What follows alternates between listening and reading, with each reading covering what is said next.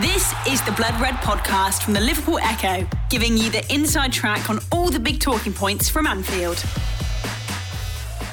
Jurgen, first of all, I just wonder if you've been given any clear idea in the last couple of hours as to whether or not Alisson, Fabinho, and Firmino will be available to play. And could you even go as far as taking the risk in playing them and then dealing with the fallout afterwards?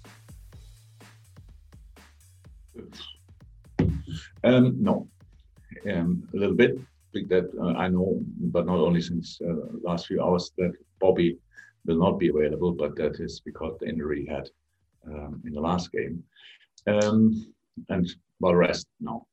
Uh, but it's a it's really really it's a really difficult situation, and um, it's really tricky for all the clubs and um, and um, players especially, because we should not forget in this moment um, that the players wanted to play these games. The clubs wanted to let the, the players go, but it was just not possible. So uh, I think nobody would have told us or would have expected that we just say, yeah, go there and then we will sort it while you are away. And maybe the, the, the, the it's likely that you come home and have to go 10 days in a quarantine hotel. Um, so that's uh, that's a problem what we had. So we couldn't do that. But now it looks like, in the end, with all the, the things what happened in the moment, the, the, real punishment get the players because they they can play. That's that's what they do. That's what they love to do.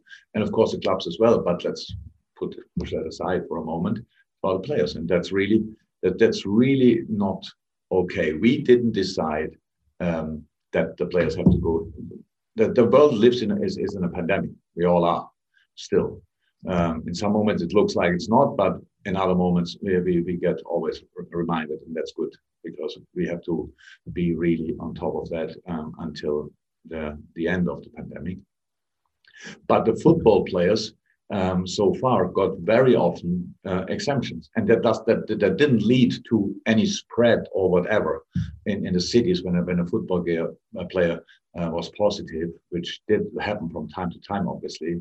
But because of all the things we do to, during the week, with all the things, how often we get tested, how early we get knowledge about it. That's completely different to, to the normal society out there. If we, we get tested three times a week. So, and um, that means that we have it, and then maybe the next day somebody we have a test and then we know it, and then we, we, are in, we are in quarantine.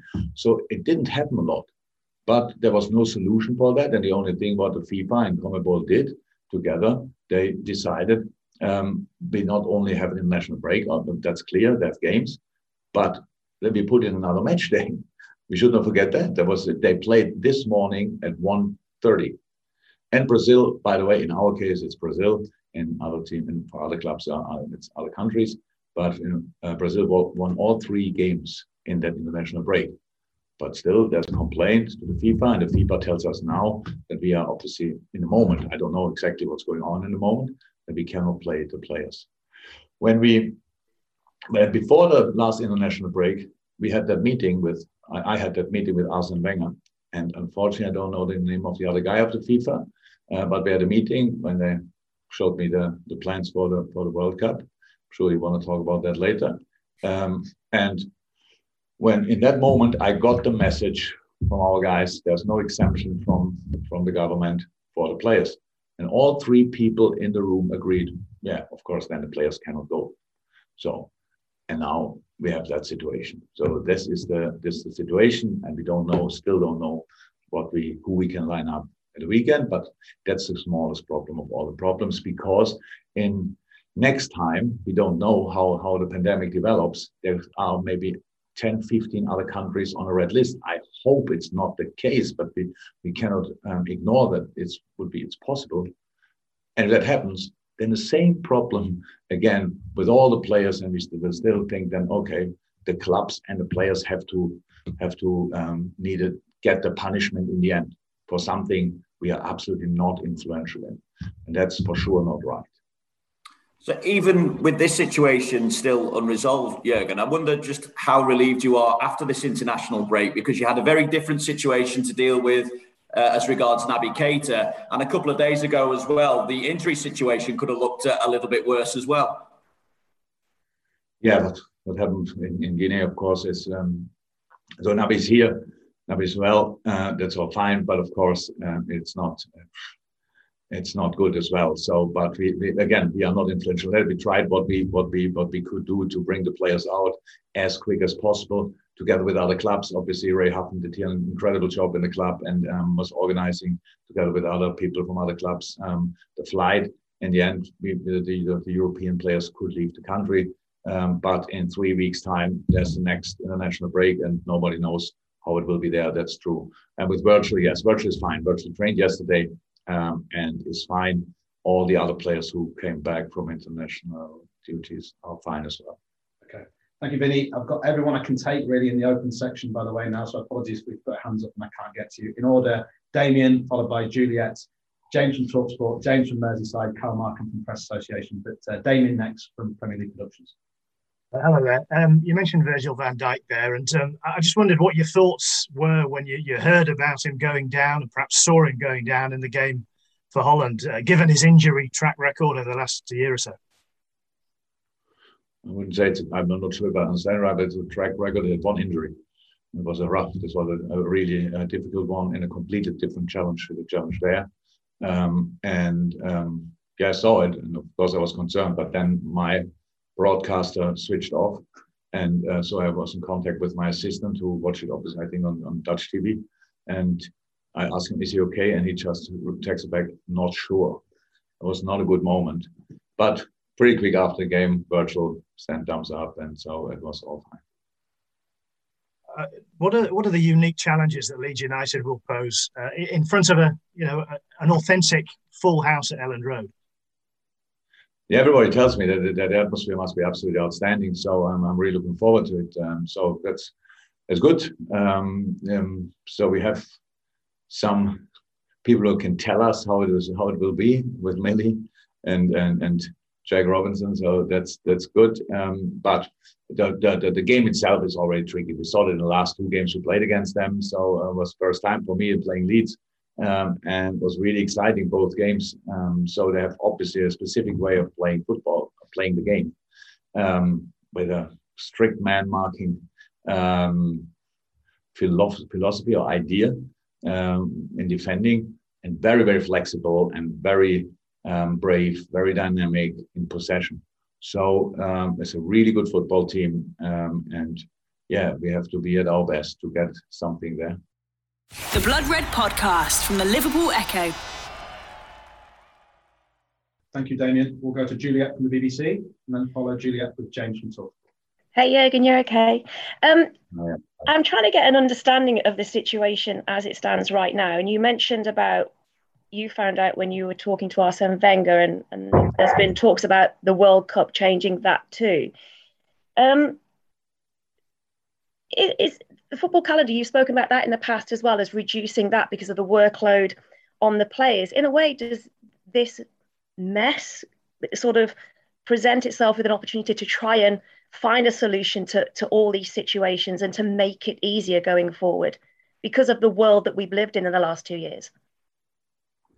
There's no, there's no other sport in the world, I'm pretty sure, with such a relentless calendar. Um, not no physical no physical sport. It's nowhere. Uh, whatever you do, there are more more demanding sports in the world. Whatever light athletics, marathon runs, all these kind of things, of course, but they don't run 20 or 30 or 40 a year. Um, of course not. And um, other physical sports are not have don't have this kind. So we all know why it's happening. We all know that it's um, whatever people say um, that it's about um, giving different countries um, opportunity. That's why we have more teams now at the World Cup, for example, that other that countries from wherever can play the World Cup as well, these kind of things. But in the end, it's all about money. That's how it is. So that's fine. I don't say we, we, we do it not because of money. We do because we love it. That's why we started it. But of course, we get a, we get a lot of loads of money as well. So that's clear. But as the Premier League and the clubs. But in the end, what at one point somebody has to start understanding that without the players, the most important ingredients of this wonderful game, we cannot play it. So that's how it is. So whoever thinks is more important than the players, is it the I don't know, the FIFA, the UEFA, the, the Germans here, the player, the, the, the, the sporting directors there, the managers, So nobody's more important than the players. So, but we just deal with them. Like imagine when when we if there would be the case that every two years now uh, will be a World Cup, then we can be 100% sure it's every two years a European Championship as well. So that means for top class players, they just play every year a big tournament, every year. so um, that means they have in a if it's possible a three week break every year. And now you tell me in a physical, very demanding sport, an explanation from people out there and I don't know in forums and stuff like that, but they earn that much. That has nothing to do with that because there's only one body they have. That's what they have to use. That's a situation. But it's always that all all things which were um, came up in the last few years as new ideas or a reform or whatever were always about more games. It was never that years ago there was already in England when we spoke about the Nations League. So because there are too many, I heard uh, read that today. I think Infantino said there are too many meaningless football games. There's no problem about a meaningless football game. Yes, but better if it's meaningless, don't play it. But if you have only competition like Nations League now, when, when all managers are under pressure and want to qualify for whatever they can qualify or want to win the Nations League, that's really, really difficult. By making only competition, we have never time for a preseason with the with the core, with, with, the, with the key players of the squad. They never have a preseason. They can never prepare for the season. They have to play without a break. That's really not that's not right in the long term for sure not. We did that in the last couple of years, but it's I but you see we speak, we spoke about that um, obviously um, very often already, and I say pretty much always the same, it's absolutely not important what I say, obviously, because nobody listens. We there are really um, the fights going on. For example, just to say that nobody thought about the players when they decided at FIFA and CONMEBOL that the last game of this three games run is Friday morning, our time, 1.30. And the next game could have been Saturday. The only thing they expect, of course, they cannot play that game, but they don't care. They just don't care. If we would have played, we play on Sunday. So if they come back this afternoon, they cannot play. So nobody cares about that. It's always one main interest, and all the rest is not interesting. There must be a point when UEFA, FIFA, and all the other confederations sit together and start thinking about a game um, about the game and not only about their benefit. But I'm already 54. I'm not sure I will be alive when that happens. Thank you, Jules. Uh, I'm afraid we've only got time for one from everybody else before we go to the first breakout. And even apologies to people in the dailies. I can only take three or four in there as well in the breaks. We've got a Sunday section. Let's go to James from Talksport. Jurgen, when are you expecting to get some clarity on whether Alisson or Fabinho can play on Sunday? And, and moving forward, what do you see the solution being? Because we've got two more breaks before Christmas when it comes to players travelling to red list countries. Uh, I, I have no idea when I get um, when I can expect a solution. We'll see. Um, I don't know in a moment when I have to make a decision about it. To be honest, so there will be a moment today. The training session obviously would be a very important one. It would be nice to train with the team uh, I want to play on the, on, on Sunday. We will see. Um, a solution. So because of the World Cup coming up and the World Cup qualifiers will obviously have to be played, I think there are only two solutions. Either we, we say, okay, we, we make kind of a set list for the World Cup and say, come on, these teams like Brazil or Argentina, they, they are qualified anyway every year. So let them go to the World Cup. Um, and in Europe, obviously, the same for some teams. It's not the nicest for competition, I know. And the only other solution we have is obviously um, exemption from the government. So, uh, and it's now again, I can understand people say I cannot travel, but they are allowed to travel. Just to describe again the life we live. We live in bubbles. We live in a moment. It's again home, training ground, training ground, home. So done. That's a bubble. And when they move to the to the to the national teams, as far as we know, at least, it's exactly the same. So they live there in a bubble. So we are not part of normal life.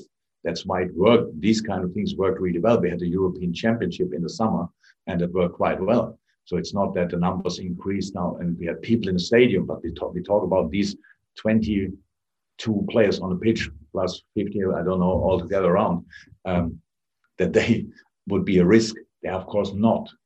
They're of course not. So we have to make at one point somebody has to make a decision. Otherwise, we just move that that problem from one international break to the next. And I have I cannot decide that obviously, but it's not okay that in the end then only the players and the clubs um, get punished for it because we had nothing to do with neither nor, and that's it.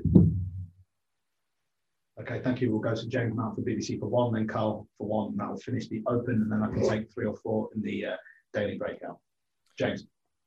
Yeah, again, um, just away from the uh, situation with the Brazilian players, can I just ask a general question, please, about the transfer window? Because that we've not had chance to talk to you since that closed. Just generally speaking, how uh, how do you feel about the the business you did during the transfer window?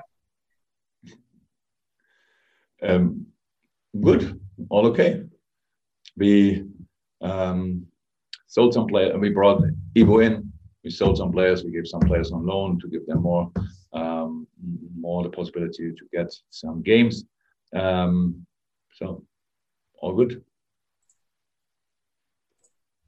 That it, James? Yep. Thank you very much. Yeah, okay, we'll go to Carl, Carl, Carl from the BBC. Uh, sorry, Carl from the Press Association. This gave you a uh, new job. Hi again.